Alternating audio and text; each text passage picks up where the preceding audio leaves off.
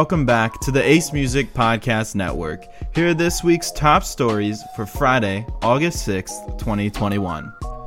Dolly Parton's string of good deeds continues as she invests royalties from Whitney Houston's cover of I Will Always Love You into a primarily black suburb of Nashville. The country star purchased a large office building to convert into apartments and shops. Frank Ocean is set to headline Coachella 2023 in his first live appearance since 2017 alongside Rage Against the Machine, Travis Scott, and Doja Cat. Ocean's original appearance in 2020 was canceled due to the coronavirus pandemic. Hip hop pioneer Grandmaster Flash says Dr. Dre's forthcoming album will change the game. It is reported that work on the album began in November 2020, but that hasn't stopped the rumors that this could be Dr. Dre's fabled Detox, which has been in the works since 2002. ZZ Top played their first gig after the death of bassist Dusty Hill.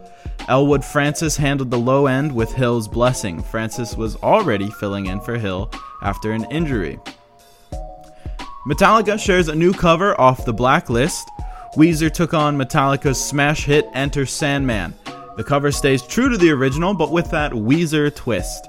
The 30th anniversary edition of the Black Album, titled The Blacklist, is set to arrive on September 10th.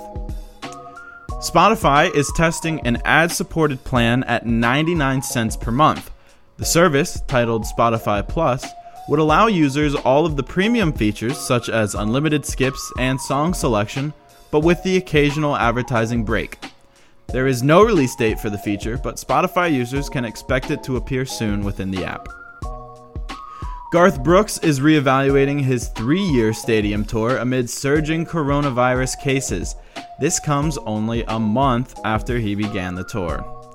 And on the tour thread, Tyler the Creator begins plans for his 2022 Call Me If You Get Lost tour with special guests Vince Staples, Kali Uchis, and Teezo Touchdown. The 34 date arena tour will take place between February and April 2022. Some good news for American Idol fans Katy Perry, Luke Bryan, Lionel Richie, and Ryan Seacrest all renew their contracts for the 2022 season. Fans can expect the season to begin in early 2022. New album releases for this week include Nas's King's Disease 2, Barbra Streisand's Release Me 2, and Chris Young's Famous Friends. And bringing it home to Orlando, the Ace Music Festival will take place on October 3rd from 5 p.m. to 8 p.m. at the Ace Music Academy on Orange Blossom Trail. There will be games, food, prizes, and most importantly, live music.